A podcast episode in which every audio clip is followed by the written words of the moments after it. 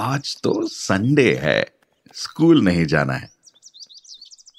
उठने के बाद एना के मन में सबसे पहला ख्याल यही आया। बेडरूम से बाहर मम्मी को ढूंढते हुए एना किचन में पहुँची।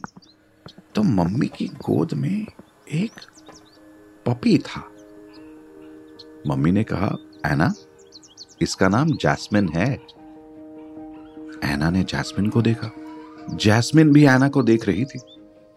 कुछ देर बस एक दूसरे की आँखों में देखने का खेल शुरू रहा। एना के चेहरे पर एक बड़ी सी स्माइल थी।